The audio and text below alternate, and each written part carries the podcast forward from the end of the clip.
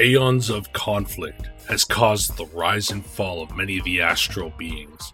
What will you find in your exploration of the Graveyard of the Gods? This week on Schedule for Launch, join me, Zach Walsh, as I talk with Matthew Hanson of Sneak Attack Press to discuss the upcoming Dungeons & Dragons 5th Edition and Pathfinder 2nd Edition supplement, Graveyard of the Gods. Explore the astral planes and the remnants of long forgotten gods and those who worship them in this action packed adventure supplement. We discuss production, collaboration, and community.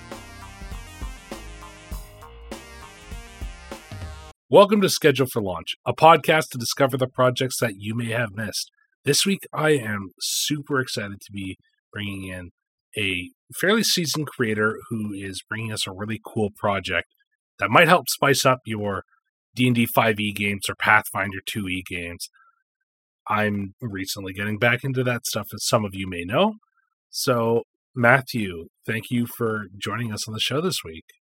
Yeah, thank you for having me here.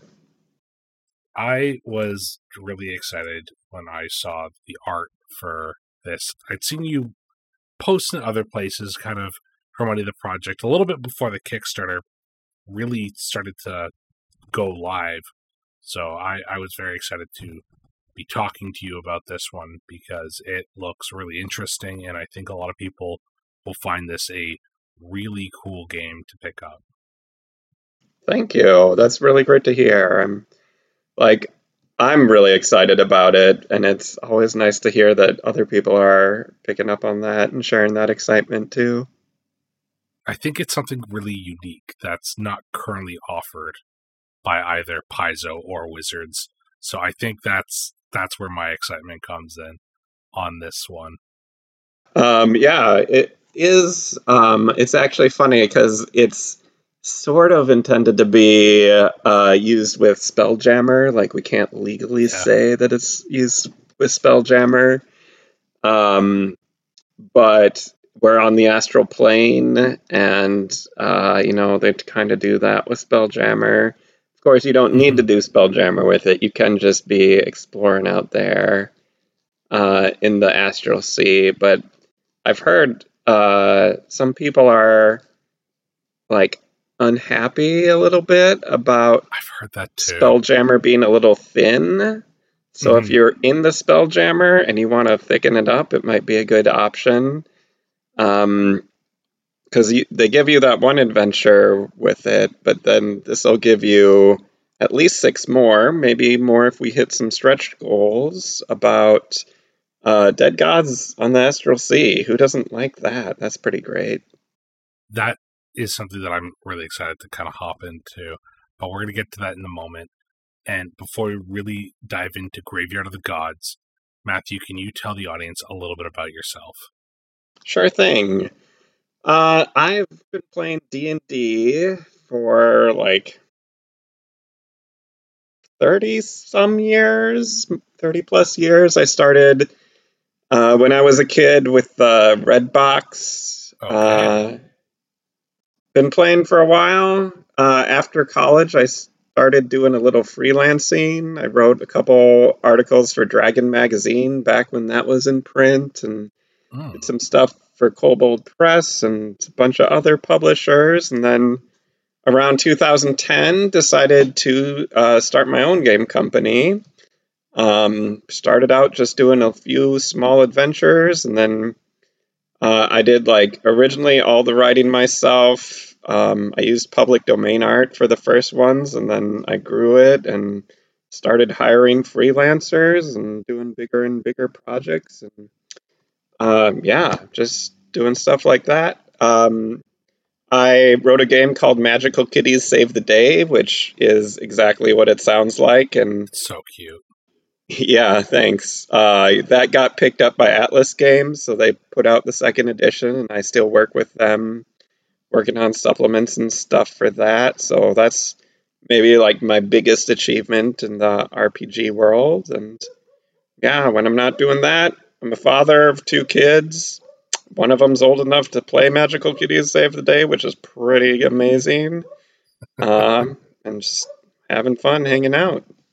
folks, you know you're in good hands with Graveyard of the Gods too, because if I remember correctly, Matthew, isn't Magical Kitties Save the Day uh, an ENnie a nominated game, isn't it? It is, yeah. Um, back in whenever it came out, man, my mind's blanking on what year it was. Yeah, ENnie nominated for Best Family Game, and I once upon a time, many years ago, won a silver ENnie for a setting I did for Savage Worlds called um, Broken Earth, which is a post-apocalyptic setting for that. So mm-hmm. got got a couple ENnies in the background there. You've actually done a bunch of work with publishing and producing games, especially for 5e. Runewild comes to mind. I've seen that one float around. Mm-hmm what draws you to putting out content for 5e?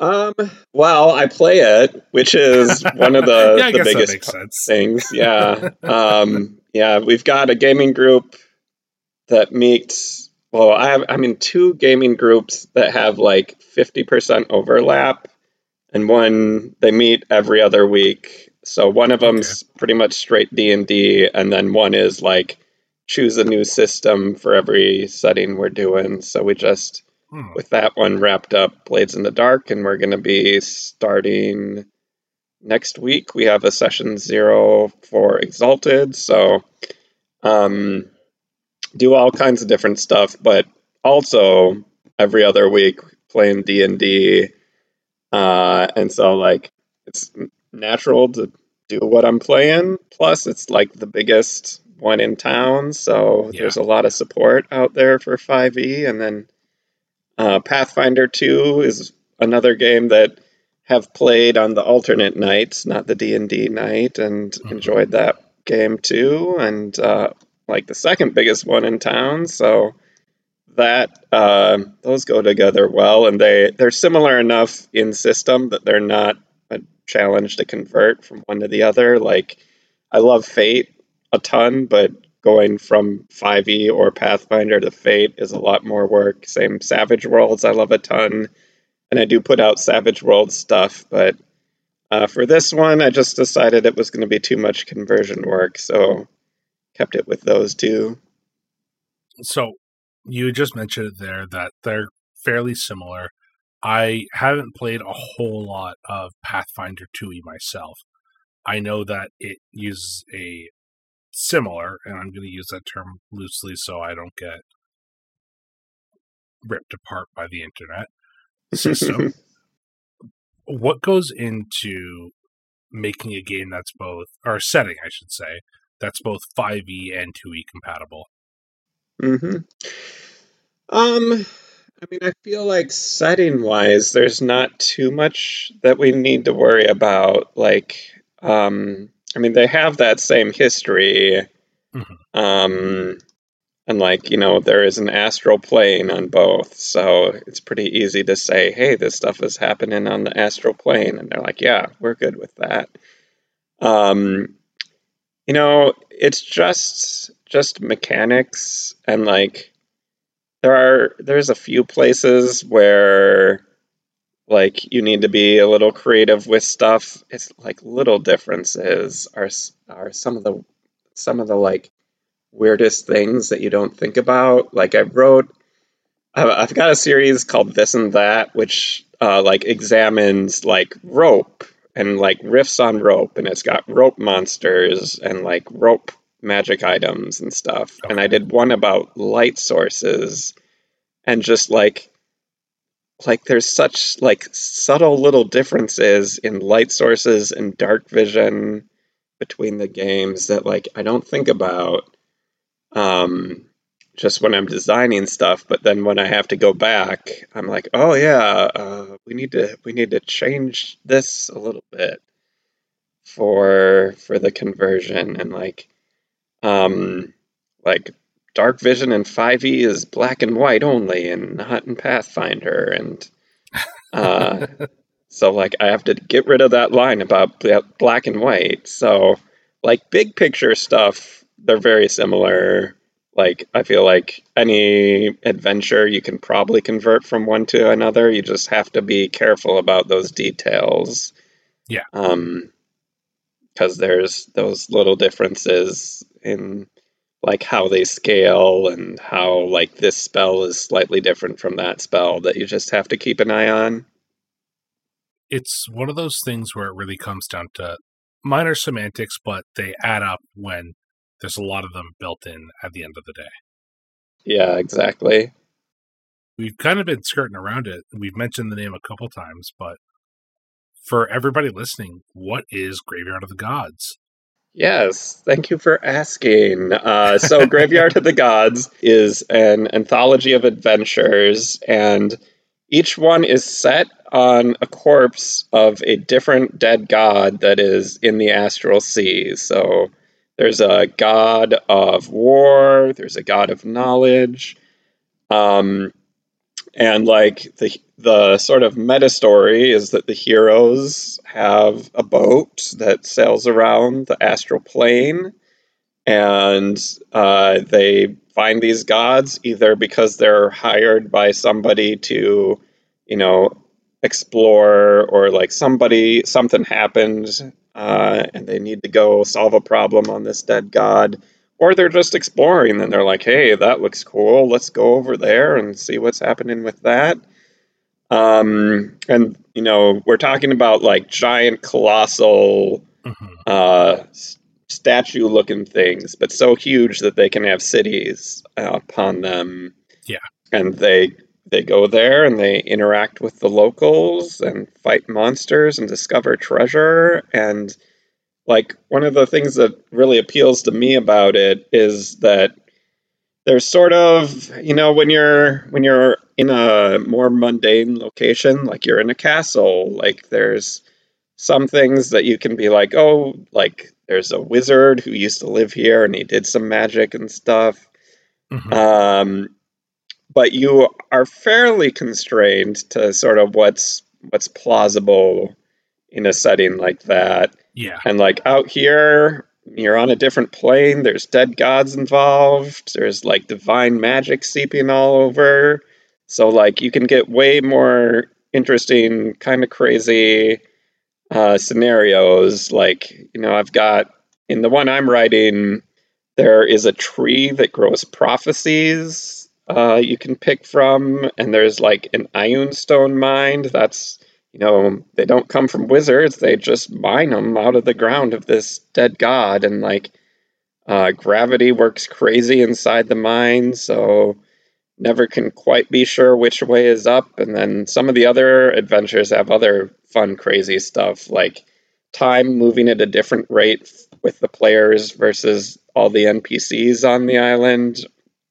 Um, and like magical storms and like plants that just make magical fruit and all kinds of fun stuff. So gives a lot of freedom for that. Um, and there's yeah, we've got a lot of cool adventures that I'm uh, that I'm looking forward to. I don't know. I'm looking forward to publishing. I've read read them at this point, uh, so I know what goes on in them. But looking forward yeah. to sharing them with the world. So I got into Dungeons and Dragons in fifth edition. Actually, it wasn't even my first game, but the only reason I was really excited about Spelljammer was because I knew everybody else was excited about Spelljammer. And seeing kind of this coming up, and my guess is that y'all have been working on Graveyard of the Gods for some time. One of my favorite things about how this book is kind of set up is that it's not like a standard A to B to C kind of story. This is something where you can do individual adventures. So I think that's a strong draw for Graveyard of the Gods and implementing it into your games. Yeah, exactly. Um, like I think of it a lot like the old school Star Trek, uh, like original series, Next Generation, where it's like, let's go to this planet today and see what kind of hijinks we get up to here. And tomorrow we're going to go to this other planet. Um, and like even within the adventures themselves, uh, like a lot of them are not really story focused. There's a lot of like exploration focus in them. So like there's this cool looking area over here. Let's go see what we can do with that. Or like there are some different factions and it's like none are really like the one you need to ally with. So you could like um I mean there's there's one I'm think there's one I'm thinking of where like all of the factions are pretty bad, but you can sort of play them against each other and like form temporary alliances and then yeah. betray them. Uh, and then there's another one uh, where like there's a lot more ambiguity in the different factions. Mm-hmm. So you can ally with some, but it's not like, you know, the upstanding like a lot of adventures it's like these are the guys who are your allies these are the bad guys um, yeah. but i like you know having that gray area and then that can create different experiences based on how the players want to want to play things mm-hmm. um, and that's something that i really wanted to focus on with these is you know, it's not a plot per se, but it's more a location where lots of plots could potentially happen. Mm-hmm. And there are a number of wonderful writers who are working on these various adventures, and they're all very unique. Reading through a couple, you have the Junk Racers Adventure by William Fisher, which immediately caught my eye. Uh, the idea of building a race a magical race car out of trash and racing it versus a city that's slowly being crushed because it collided with the hand of a dead god. Like those are very different toads. Mm-hmm. But there's a lot to work with there. I agree, and like I think that that's definitely intentional having that variety of tones because you know some gms might gravitate to one or some groups might gravitate to one or the other but also mm-hmm. i feel like when i'm playing it's nice to switch things up periodically yeah. like let's have some serious adventures let's have some sillier adventures um you know going back to like star trek like not every episode was you know i'm, I'm gonna bring out my nerd stuff, but like not every episode is we're gonna be assimilated by the Borg. Sometimes you just need to dress up like Robin Hood and have some silly shenanigans going on. So yeah, yeah, exactly. Matthew, we had mentioned that there's actually a lot of writers on this. I think there's, if I remember correctly, in the base without any of the expansions, there's, I think there's six of you, one for each adventure, right? Uh, there's five. There is one uh, one author doing two. Um, so, how did you get working with these folks and agree on this book, or is it you reaching out and getting some freelance writers? What's that process look like? Yeah, so it's interesting because it's um, several different processes. Um, first, like William Fisher uh, is actually someone I game with in person, and you okay. mentioned Runewild earlier. Hmm. Um, so Runewild came about because I was gaming from with uh, William, and that was what we were playing. And I'm like, this okay. is awesome. He was GM, and I was a player in that game, and I'm like, this is awesome. And I'm like, I run a publishing company. Would you like to write this up and publish it? And he said yes. And so that we made that happen. Um, and then uh, the other two adventures that he's got are the Junk Racers one and the Dreams of Astral Evil. Uh, he also ran Junk Racers and Dreams of Astral Evil were other adventures that he ran for us, and I like those. I'm like, yeah, let's write those up, and I think we've got a neat project here. And then, um, like, I kind of figured Spelljammer was coming out before it was announced, uh, because if you watch the playtests, the Unearthed Arcana playtests, Yeah. they tend to sort of have things that are hints. They had all the Spelljammer races in one before they announced Spelljammer proper. So I was thinking of doing something that would work well with Spelljammer and talked to him about that. I came up with an idea for one. Um, William Fisher had actually worked with, I'm worried I'm going to say his name wrong because I've never actually heard him. I only see it in print. But um, Eran Aviram, who I had known his work from Crystal Heart, which is a webcomic turned Savage World setting.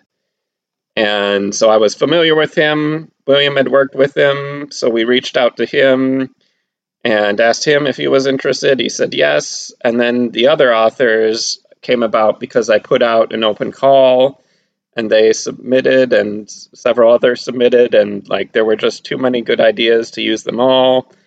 But I chose a few of my favorites and yeah, that's that's how we got those authors. So came from several different directions there. So there's a lot that goes into finding those folks then when you're really starting to put a, a book like this together how big is the the base book without any of the kickstarter goals roughly if you had to guess right now yeah so i'm shooting for 96 pages um, which you know is about the size of those the pathfinder uh, the monthly subscription things that they put yeah. out uh, and then like we made we have those stretch goals, which uh, currently my original hope was that we would be able to uh, make those into a volume two. We will see if we're able to hit that stretch goal, or if not, uh, we will for sure do any that we get as PDFs, and then might be able to fold some into the initial volume one book. Uh, I'm not going to commit to that, but we will see what we're able to do with that. As it sits right now, I believe there are nine additional adventures that might go into that second one. Uh, or is it six? Am I reading that wrong? I think it is six. I think I planned it's for six, yes, six okay. and six. I saw Dinosaur Pirates in Space and got very excited. So I think everything just kind of blanked after that. Uh, yep.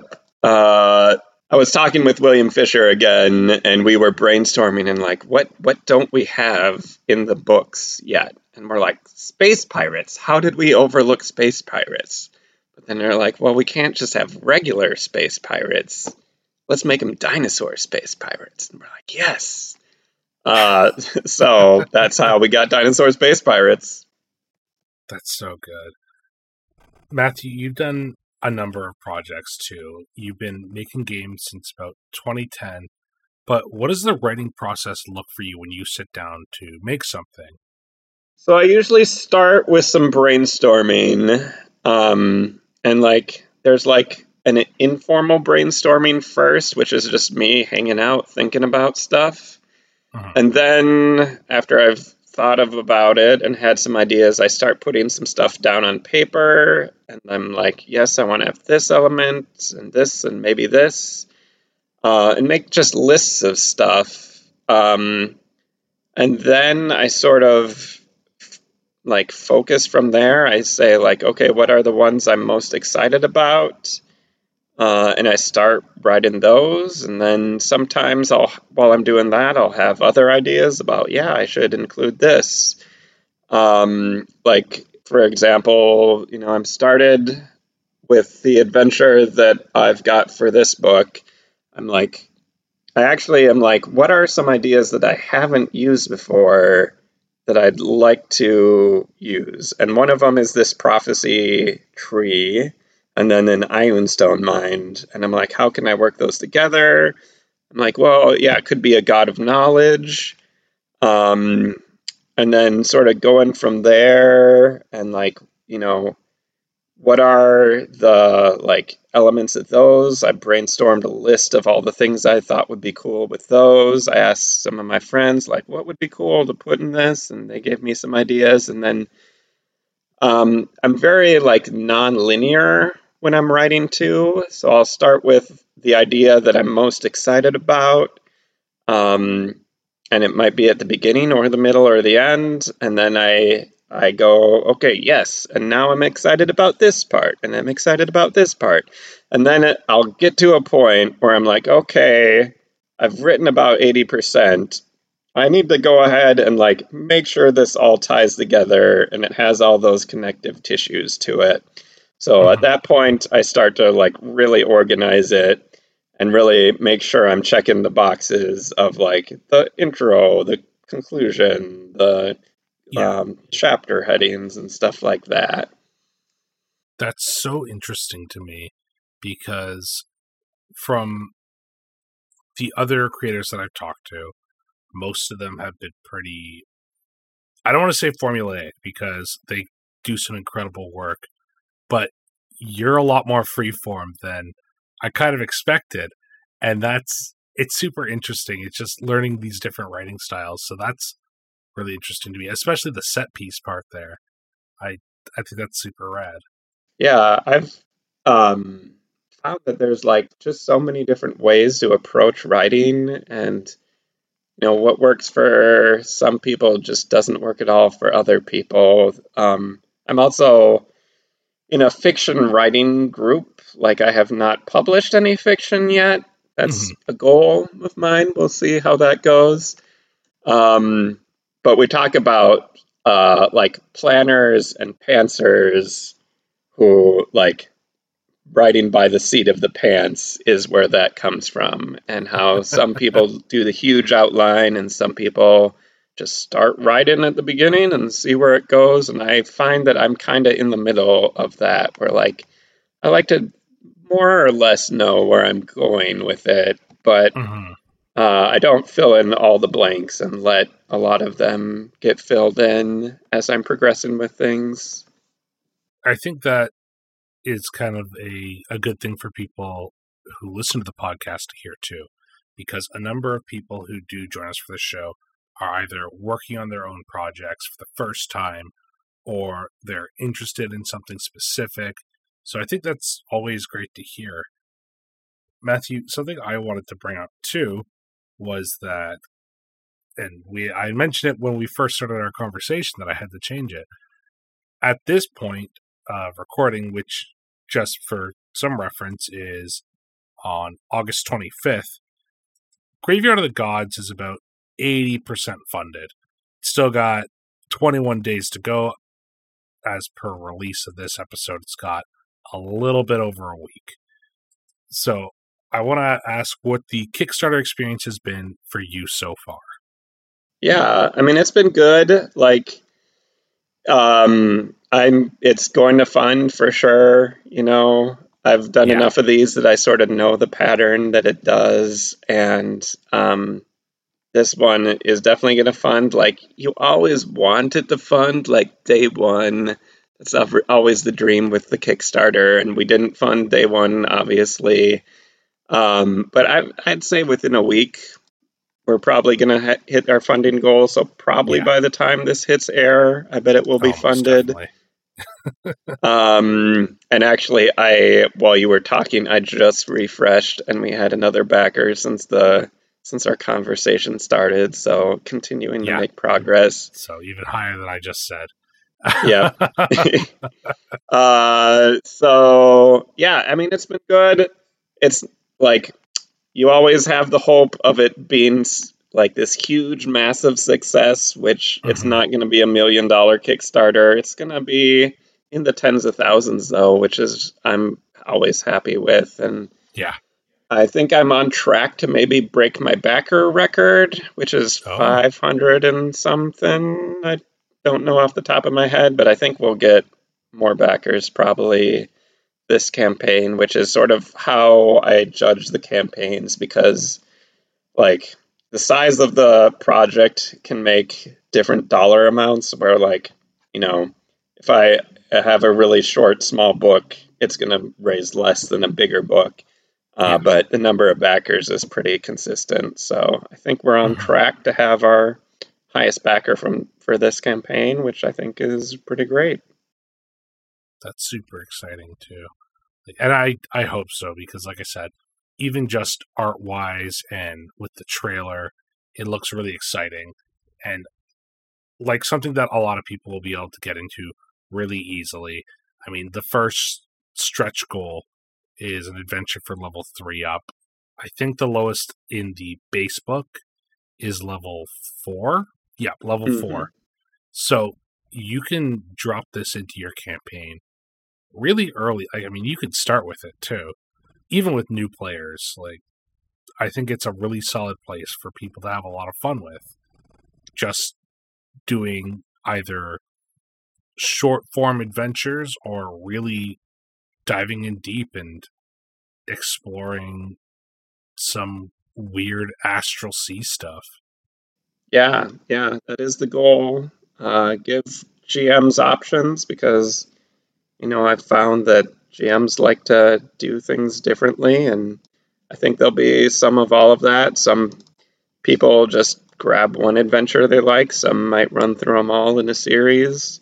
Mm-hmm. Some might just loot the monsters. There's a bunch of new monsters and magic items that we got. So, yeah, I try to make everything that I put out flexible so that, you know, different GMs can use them however they want. Mm-hmm. Matthew, a a thing that I like to ask friends who are in the Kickstarter sphere is what is kind of like your dream project to eventually get up on on Kickstarter? Is there something you have specifically, or have you kind of already been doing that whenever something new comes out? Yeah, I mean, I um, like every project I've done is something I've been really excited about. Like, I do have a secret project that I've been writing over the course of the years that I don't think I'm ready to spill the beans about yet. Oh. Uh, I might maybe come back someday and spill the beans about that. that. So like that might be my dream project, but I don't I don't want to quite tell everybody what it is yet. Um,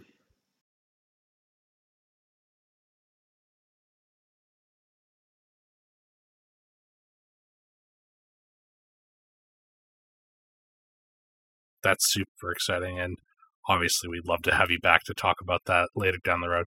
You heard it first here, audience. We're gonna gonna try and get that out of Matthew down the road. Matthew, we've been talking for a little bit now, and something else that I think that people who have missed out on previous Kickstarters can actually really enjoy about Sneak Attack's is the fact that you have offered a Kickstarter catch up. Can you tell us a little bit about what that is for people who may not be familiar? Yeah.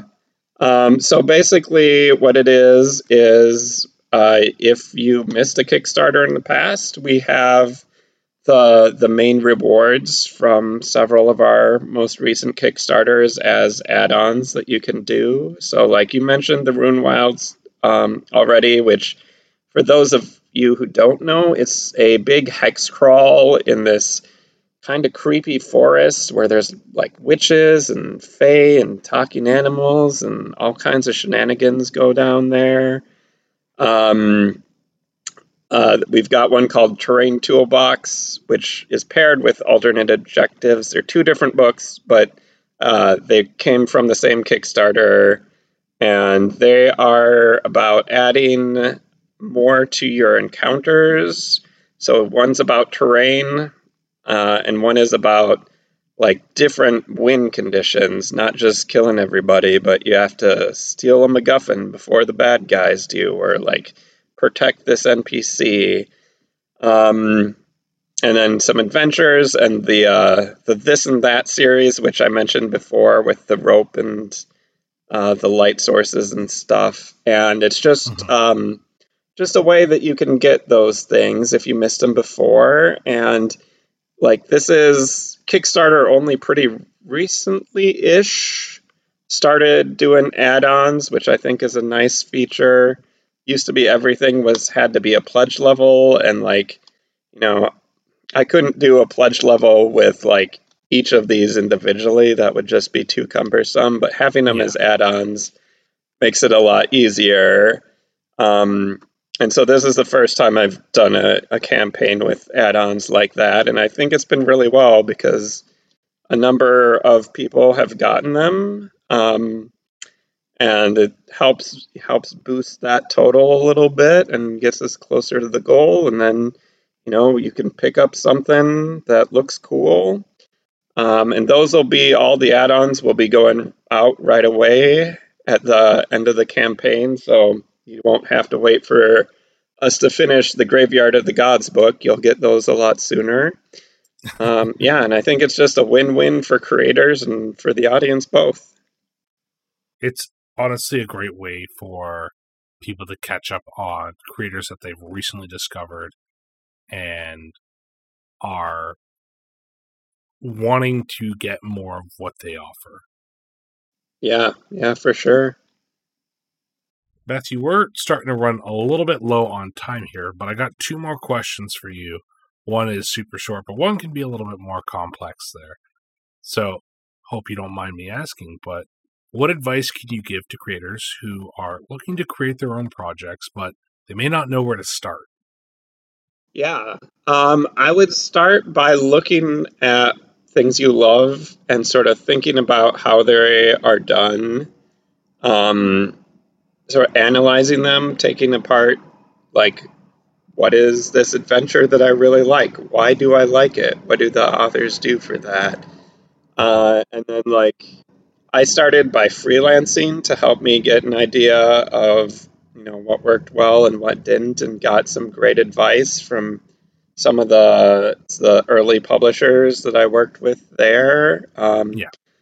And then, like, there's just so many tools these days to make things easier. I started doing PDFs with drive through DriveThru.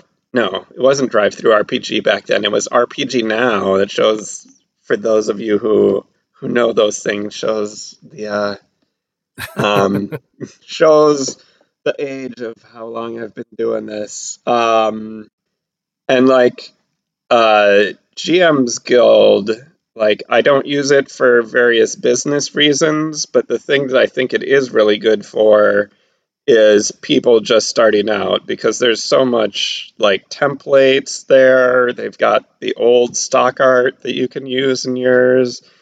Um, and they've just got a lot of tools built in there that make like all of the stuff beyond the writing really easy, which for me, that was definitely the hardest part at first was the layout and the art and all of that.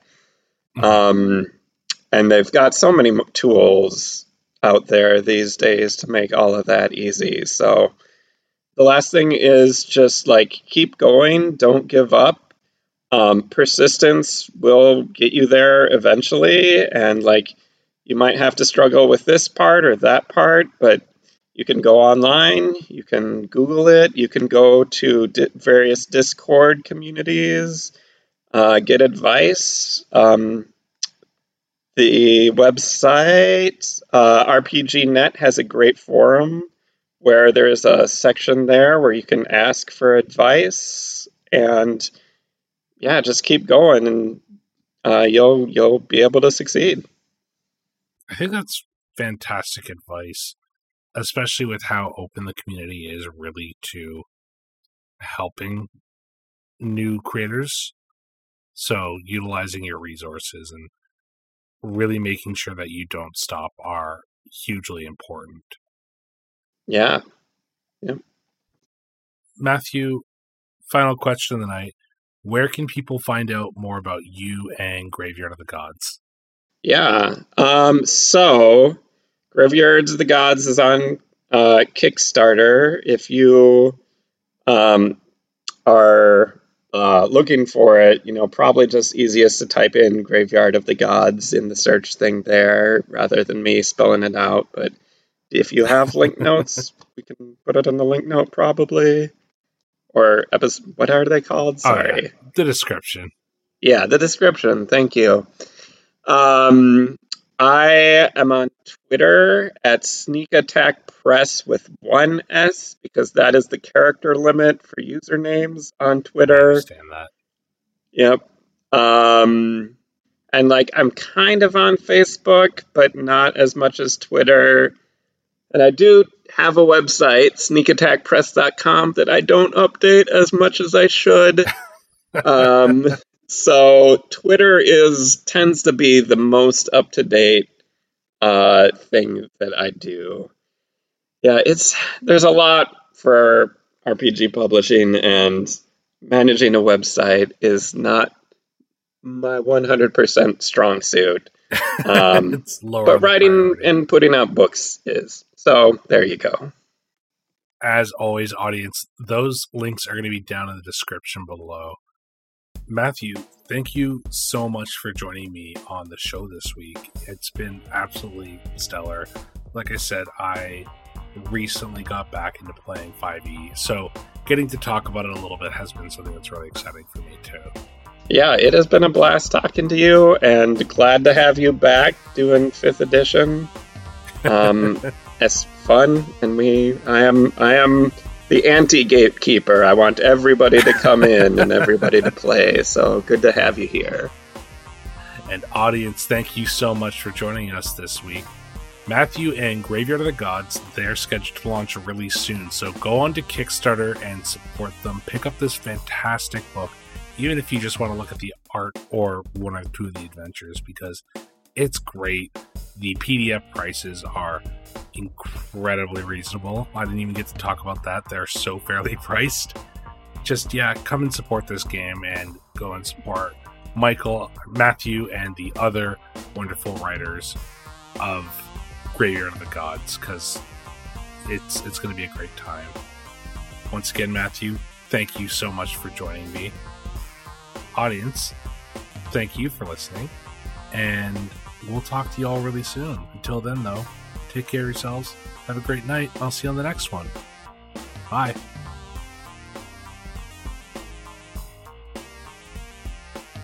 Thank you so much to Matthew for joining me on the show this week. It was a lot of fun, and I really learned a lot about this really cool supplement. If you're listening to this on release, then you have nine days left to go back Graveyard of the Gods. So that ends on September 15th of 2022. And be aware that it's already surpassed its goal, so you don't have to worry about the project's not coming to fruition. Check it out and see if there's any adventures that are right for you and your table. I'm sure Matthew and the rest of the writers will be thrilled to have you. And as always, audience, thank you so much for listening. I just wanted to take a quick moment to thank all of you who joined us on the various charity streams and donated. It really is appreciated and does make quite a big difference. Due to some technical difficulties, Pokemon The Maple League on Live from the Apocalypse is going to be going for an extra week, and you can catch the official second episode tomorrow, Wednesday, September 7th at 7:30 p.m. Eastern Standard Time, where we're going to be fighting one of the regional legendaries and a specific corporate coffee chain. So, if you like Pokemon and joking about Canada, then join us and have a great time along with this story that we're doing because it's been really funny and I've enjoyed every moment of it. That's everything from me this week, though. So take care of yourselves, and I'll chat with you all real soon. Bye.